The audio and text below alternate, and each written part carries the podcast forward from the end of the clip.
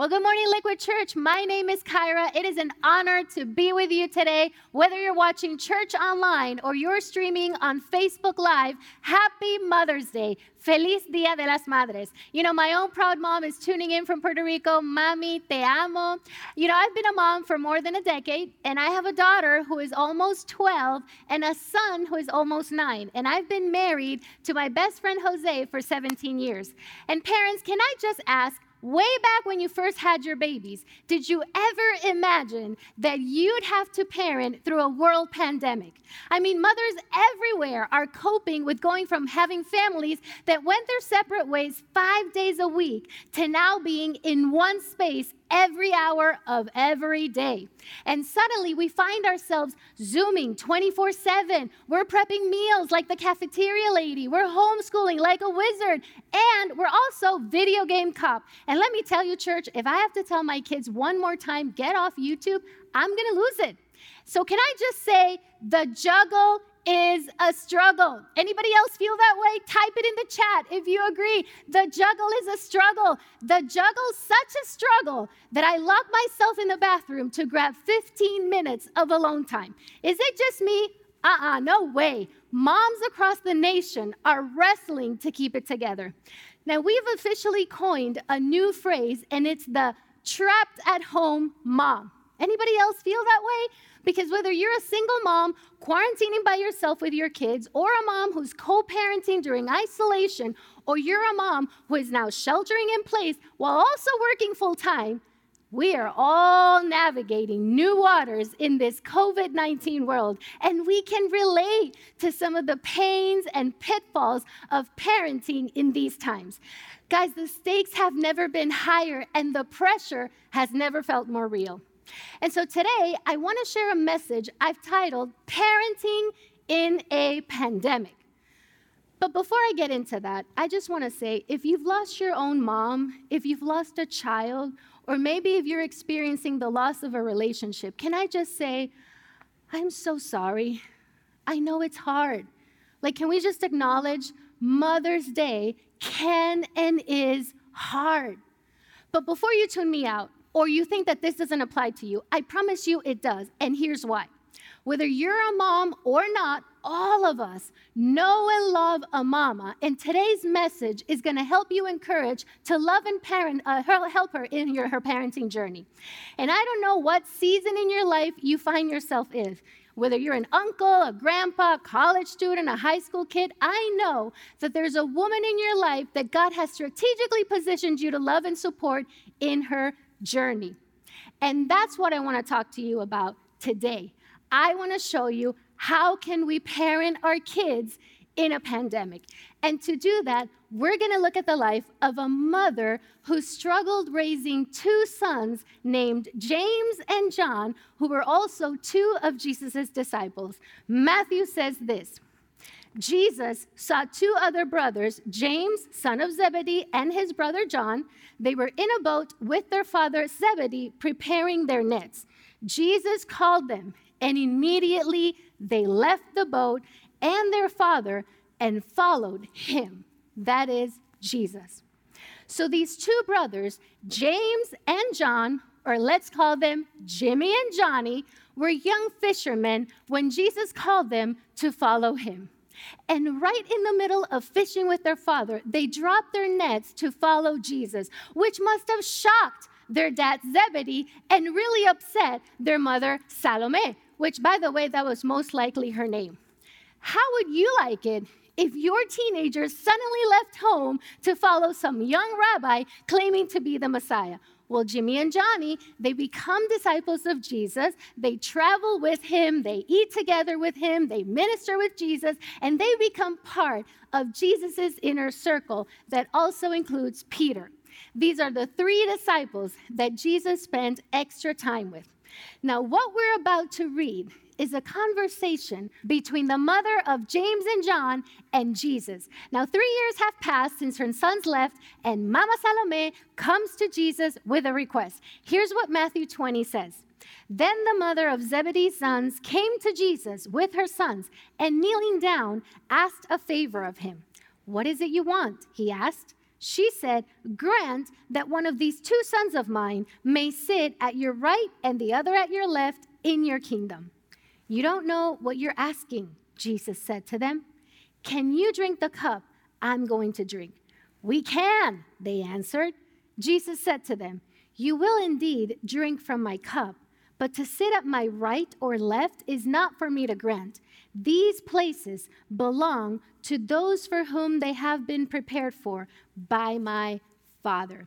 Now, church, I had to laugh when I read this passage because this is one overbearing mama. Anybody out there knows an overbearing mama? If you know one, type her name in the chat. Hey, just kidding, just kidding. Don't do that, don't do that. But this mama had a bold request from her sons Jesus, I want my boys to sit on your right and on your left. I want them to be your prime minister and your chief of staff. This lady has some guts. Man, she is a pushy lady. I wonder if she's Italian, probably Puerto Rican, but in reality, she's definitely Jewish because she had some chutzpah. Do you know that word, church? Feel free to type chutzpah in the chat. It's a great Yiddish word that is used to describe someone who displays shameless audacity. We have a word like that in Puerto Rico, but I want to keep this PG, so I won't share it with you today. But she has got some chutzpah because James and John are full blown apostles, probably in their 20s at this point. And here comes Mama Salome telling Jesus what roles they should play.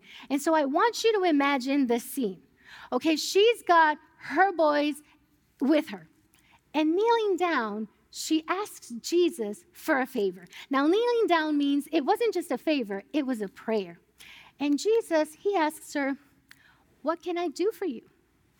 Well, Jesus, since you asked, it's nothing too big, really. I mean, I was just thinking that maybe when you come into your kingdom, can you let like Jimmy and Johnny have the seats of honor right next to you? I mean, they're such good boys, you know. I mean, you know them. And compared to what you have to choose from in this little band of disciples, my sons are the cream of the crop chutzpah, church, because this mama wants the best for her boys. And in her mind, that means a position of prestige, power, and influence in Jesus' kingdom. The number two and number three spots right after Jesus. But here's what's interesting she conveniently forgets to say who should be at the right and who should be at the left. In other words, who's going to be number two and who's going to be number three. Now, most likely, John was going to be number two because out of the 12 disciples, John is known as the disciple whom Jesus loved. He was Jesus' BFF. So already we see that there is relational dysfunction. I mean, parents, can you relate? Do you feel like a referee at home? I mean, look, look, look. There's Jimmy, and he's sticking his finger in Johnny's ear. I mean, come on, right? Salome, she wants what's best for her sons. But her request to Jesus breaks my heart because it's clear that she's turned parenting into a test. If my sons achieve worldly success, influence, power, a prestigious position, then I'm a good parent. There's just one tiny little problem. In Jesus' kingdom, faithfulness is more important than fruitfulness. So, parents, do you know what this means? It means that the pressure is off. You see, so often we measure our own success on the achievement of our children. Like from early on, we want to make sure that our child has all the advantages and can compete for top billing in school, sports, and life. We want to know who is the best fastest, smartest, strongest, and richest. It's why we keep score. It's why last week my Instagram feed was blowing up with all my parents' friends posting about where their kids are going to go to college. And spring sports may be canceled during quarantine, by the way, but this is typically the time of the year that I sit through post after post after post of the humble brags parents post about their kids' sports ability. Little Johnny scored another goal, hashtag thankful. And I do it too, okay? I'm guilty as charged. Because it's easy to focus all of our parenting energies on how our children turn out. We strive to make sure that our kids show all of the external markers of success good grades, a great college, an impressive degree, a well paying job, and an attractive spouse. And hear me out, okay? It's great to take pride in your children, parents. Of course, you should celebrate their successes. But Salome shows us that if we're not careful, we can become so consumed with worldly success that we completely miss how Jesus defines success in his kingdom. You see, in Jesus' economy, faithfulness is more important than fruitfulness. And what I mean is that being faithful to Jesus and his calling on their life is far more important than manipulating our children's lives so they're successful in the eyes of the world. Now, Salome actually reminds me of myself when I was younger. You see, back in 2008, I was living in Puerto Rico and I'd been married for five years and was working as a lawyer. And I thrived in that environment. I realized God has wired me to be hardworking and highly focused in the pursuit of my goals. But the shadow side to all that drive to succeed is that I began to subscribe to the notion that you are only as valuable as what you do. If I accomplished and succeeded by the world standards, then I had value. And the need to succeed was so ingrained in me that I became a lawyer by age 24, I married by 25, owned my home, and had a child all before the age of 30. And when my daughter was born at age 29, I embraced my new role with the same passion that I embraced success. And all that time, I kept running the hamster wheel of success, angling to become a partner at my law firm before the age of 35. And for three years, I put all of my grit into my daughter's development and my career as an attorney, believing that it was those successes that made me worthy. And into this broken world view that you are only as valuable as what you do, my son Andy was born. And on the second day of his short life, my husband and I were told that he had trisomy 21, which is more commonly known as Down syndrome. And when Andy was given to me, he shook my vision of everything because suddenly what I'd always accepted about success, intelligence, or ability became categories that deprived him of value. And it took having a child who's never going to win the race of early readers to consider that my priorities might have been misplaced all along. I genuinely thought that I believed every human being was valuable for who they were, but in truth, I judged people by their accomplishments. And I judge my parenting in the same way. If my kids were successful, got good grades, and excelled at sports, then I met my standards of what a good mom was. But this baby, this child who came into the world weaker, with differences written in every cell of his body, became my teacher in the way of Jesus. Because even though our culture still says, Blessed are the multitaskers, the big deal makers, the early learners, the loudest talkers, where the powerful always win, the rich inherit the earth, and the intellectually impressive will earn respect. Andy is instead teaching me that the secret to God's kingdom does not look like the world, that people are valuable not for what they do, but for who they are. Church, if you agree, type amen. In fact, light up the chat with an amen. And let me say it again people are valuable not for what they do, but for who they are. And that's what Jesus is saying to this mama and to John and to James. Mamas, you want your kids to be successful? Don't make the mistake Salome made and that I made when I was a young mom. Instead, remember that faithfulness is more important than fruitfulness. And what does that look like? to be faithful over fruitful during this world pandemic we find ourselves in? Well, for starters, moms, it means it is far more important to be present than to be perfect.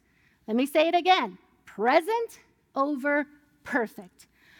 First of all, let's just acknowledge there are no perfect moms out there. So we can all relax and take a deep breath because no one here can meet that bar. But here's what present looks like you may have a day this week where everyone in your house woke up late, the link for the Zoom that your kid has to be on isn't working you have a meeting for work, and somehow you now have to wrangle your kid with ADHD to sit in front of the computer for 30 minutes. Good luck. Or, like they say in Puerto Rico, buena suerte. But rather than feeling frustrated, give yourself grace. Shut down the Zoom, cancel the e learning, and let your kid play Legos. And then you go ahead and join him. That's what it means to be present over perfect. And yes, your pastor just said, skip school. You can quote me because that was literally me this week. And, church, I wasn't overwhelmed, I was angry because I feel so frustrated that in the midst of all of the hats that I typically wear, I now have to be chief homeschooling wizard. I don't want to do it. I resent the intrusion to my workday. And so instead of getting frustrated with my son, it's not his fault, the teachers, it's not their fault, or myself, I chose to be present over perfect. For some of you, that just means you're just gonna have to accept, man, your house is gonna be trashed. It's gonna be a wreck for three more months because our kids are home all day. It's gonna be a wreck. So don't fuss, don't stress, and instead, Choose to be present over perfect. Salome was a mom who chose perfection. She wanted her kids to be number two and number three. John, you're going to be the valedictorian, and James, you're going to be the salutatorian. She was so concerned with their success that she missed the presence of Christ and the fact that he had plans for her sons that she knew nothing about. What is it that you want? He asked. And she said, Grant that one of these two sons of mine may sit at your right and the other at your left in your kingdom. You don't know what you're asking, Jesus said to them. Can you drink the cup I'm going to drink? And you got to imagine, James and John, they're like, I think we can. Can we? Yeah, yeah, we can. I mean, you got to love the boy's confidence. Jesus is asking, Can you drink the cup that I'm about to drink? What cup is he talking about? The cup of suffering, the same cup that Jesus asked his father to take from him when he was in the Garden of Gethsemane about to face the cross. Jesus is on his way to Jerusalem, where he's going to complete the mission his father gave him to suffer and die, to lay down his life for the sins of the world. There's a cross ahead of him, but all Salome can see is the crown. I want my boys to have a cushy seat, not a crown of thorns. But Jesus says, You don't know what you're asking. Can you drink the cup I'm going to drink? We can, they answered. You will indeed drink from my cup, said Jesus, but to sit at my right or to my left is not for me to decide. Those places belong to those for whom my Father have prepared them. Translation you got to be willing to suffer in my name because to drink the cup is to suffer. Only I can pay for the sins of the world, but you can suffer with me by being faithful to me. Now, parents, I get it. Letting our kids suffer is so hard. It goes against everything that we are, all of our natural instincts. But guess what, parents? That may be our goal. It's just not Jesus' goal for us or for our children.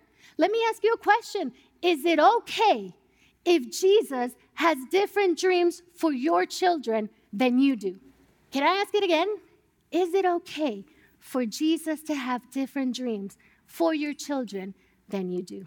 Because Jose and I, we've had to let go of all the dreams that we had for our son Andy. First, we had to let go of the child that we thought we were going to get and embrace the one that we got. When he couldn't walk at two years old, we had to let go of our dream that his delays wasn't going to be as visible, and we readjusted again. When he couldn't read by the age of six, we had to pivot and readjust once again.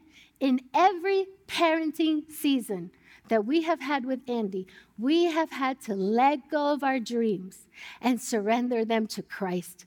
And in that process, God has refined our hearts to love in humility and faithfulness. Jesus himself fulfilled the dream of his father. He had a God given vision. He knew that eventually he would sit on a throne and wear a crown when his kingdom comes. But that was after his crucifixion. You see, Jesus said, My road to success looks different than yours does. It includes suffering, temporary pain for an eternal gain. And no parent wants to see their child suffer, but we have to parent from the perspective of our Father in heaven rather than this present world. Now, we're not sure if Salome understood what Jesus was saying, but we do know that the other disciples did because look at their reaction. When the ten heard about this, they were indignant with the two brothers. Jesus called them together and said, you know that the rulers of the Gentiles lord it over them, and their high officials exercise authority over them. Not so with you. Instead, whoever wants to become great among you must be your servant, and whoever wants to be first must be your slave, just as the Son of Man did not come to be served, but to serve, and to give his life as a ransom for many. What is Jesus telling his disciples? That when it comes to shaping godly character, suffering well is vital to success. You see, Salome was busy searching for the external markers of success power, prestige, influence. But Jesus, he's a guy who says, nah I'm a guy who's more interested in the inner soul than the outward appearance. So I'm going to forge your son's characters on an anvil made of pain. James, you're going to be the pastor of the church in Jerusalem. You're also going to become the first disciple to be killed, killed by Herod, actually. And John, you're going to witness my brutal execution. And then you know what?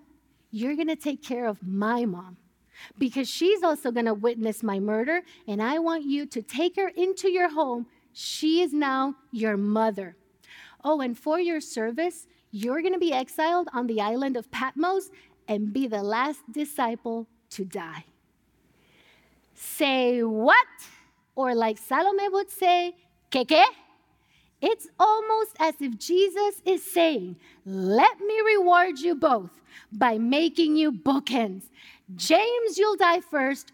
John, you'll die last. Because in forging godly character, suffering well is vital to success. Now, for the last five months, my husband Jose and I have been processing through some news that we got regarding our son Andy that has, quite honestly, reacquainted us with suffering. You see, this past winter, our son Andy was diagnosed with autism. He is now part of the 7% of kids in the US who have a dual diagnosis of Down syndrome and autism. And I remember the day after we got the news, that was back when you know, the kids were still going to school, and my husband actually left our house to go to work. I remember I sat at the kitchen table and I decided to write in my journal how I was feeling. And I guess it's true what they say that anger is the first stage of grief, because here's what I wrote Lord, here I am sitting at the kitchen table.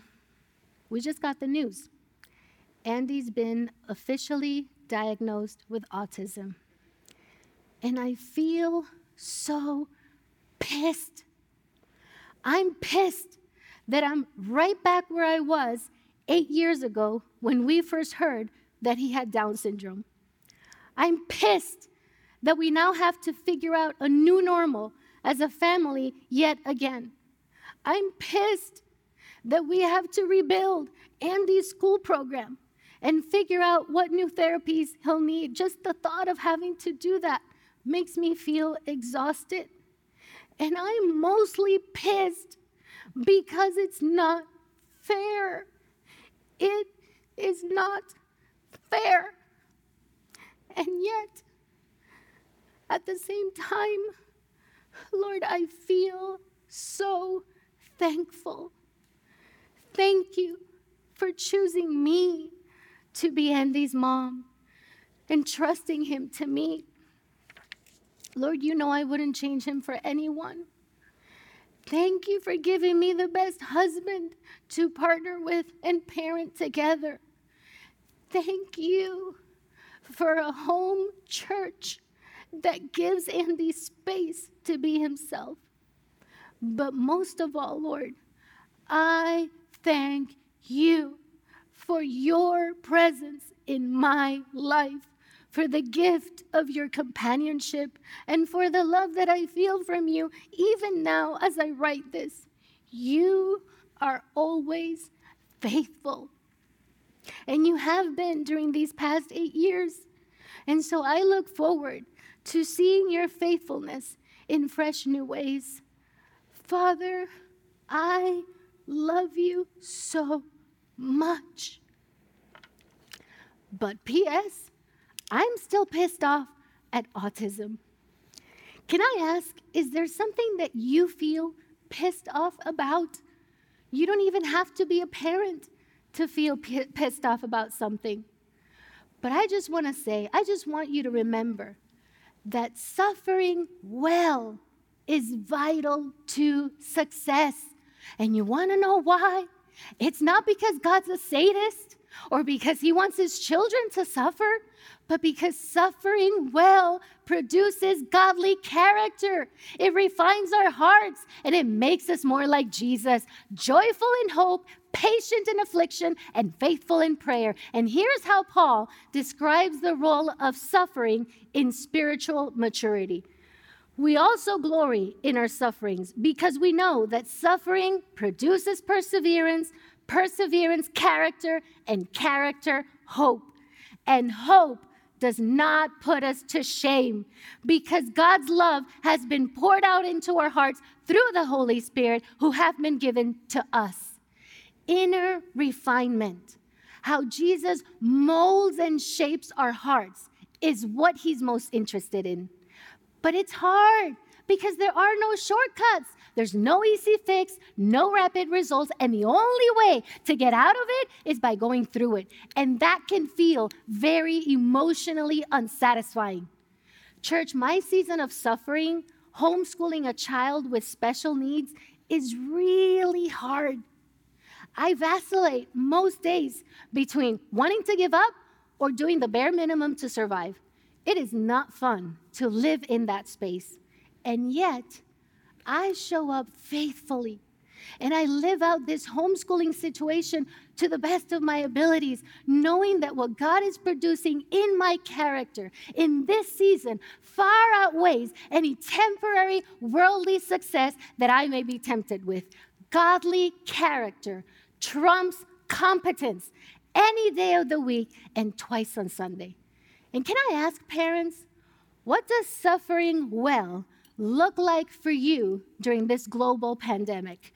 Because we may all be facing the virus together, but we are all going through very different things. What does it look like for you, for your kids? Do you have the guts to let your kids taste the cup of suffering and allow them to become intimately familiar with it for the sake of their character? If you have a toddler or a preschooler and they throw a tantrum or they delay their bedtime hour, do you give in to them and take the shortcut to avoid any temporary pain for yourself? Or do you stick to your guns and you refuse to give in to the shortcut because you know the outcome you'll produce in them far outweighs any temporary relief? If you have a kid who's in elementary, are you willing to say no when they relentlessly ask permission to play a video game you don't think is appropriate? And even though you're being badgered and your kid tries to wear you down, you stick to your guns and you become willing to suffer because you know that the outcome is better than the relief. If you're parenting a high schooler, are you willing to allow your child to suffer the consequences of a mistake that they made? And even though you sympathize that it is hard, you refuse to fix it for them. If you're the mom of a college kid, are you willing to suffer when your child chooses a path of working for a nonprofit rather than a lucrative career in the marketplace. I mean, I get it. You worry your kids are going to struggle with money and you want them to have a cushy life, but the calling of God on their lives is greater. Are you going to trust God's plan for them or are you going to make them follow your ways? If your child is an adult, are you willing to let them go when they finally marry a believer but then they move out of state. And now you're suffering because you're happy they chose well, but you're mourning the loss of physical proximity to your kids. Parents, can you see how through suffering well is how God prepares your children for success? And not the success the world knows, but the success that God delights in. Because what did Jesus teach his disciples? He called them together and he said, You know, that the rulers of the Gentiles lord it over them, and their high officials exercise authority over them. Not so with you. Instead, whoever wants to become great among you must be your servant, and whoever wants to be first must be your slave, just as the Son of Man did not come to be served, but to serve and to give his life as a ransom for many. Jesus is saying, my version of success requires you to kneel down and wash feet and do lonely things and serve people. And by the way, Jesus isn't asking you to do anything he's not willing to do himself for the sake of humanity, Jesus Christ placed himself on a cross and suffered excruciating pain on our behalf. And no matter how difficult this Mother's Day may feel during quarantine, it is still not as hard as the worst Mother's Day in the history of mankind, where Jesus' mother stood at the foot of the cross and watched her suffer, suffer in agony so that you and I could have the victory. Type amen if you agree, church. I want to see those amens lighting up the chat. We are called to follow Jesus' example. It's why parenting requires that we carry our cross, not because we're martyrs, but because we're raising disciples.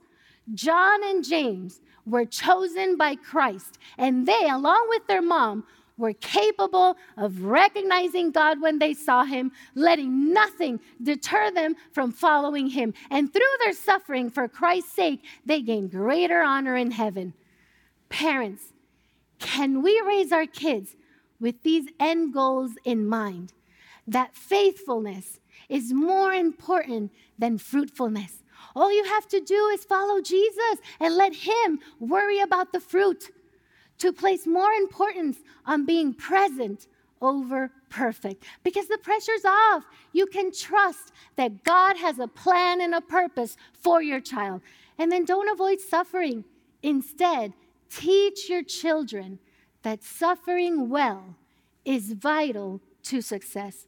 Not so that they become a success by the world's standards, but so that at the end of their lives, when Jesus calls them home, they can hear the greatest words ever spoken Well done, good and faithful servant.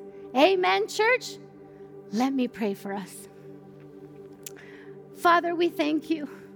Lord, we thank you right now for our parents, our families, all of the people that have influence over a child's life that is parenting and influencing during this pandemic. Lord, would you remind them you're just asking for our faithfulness?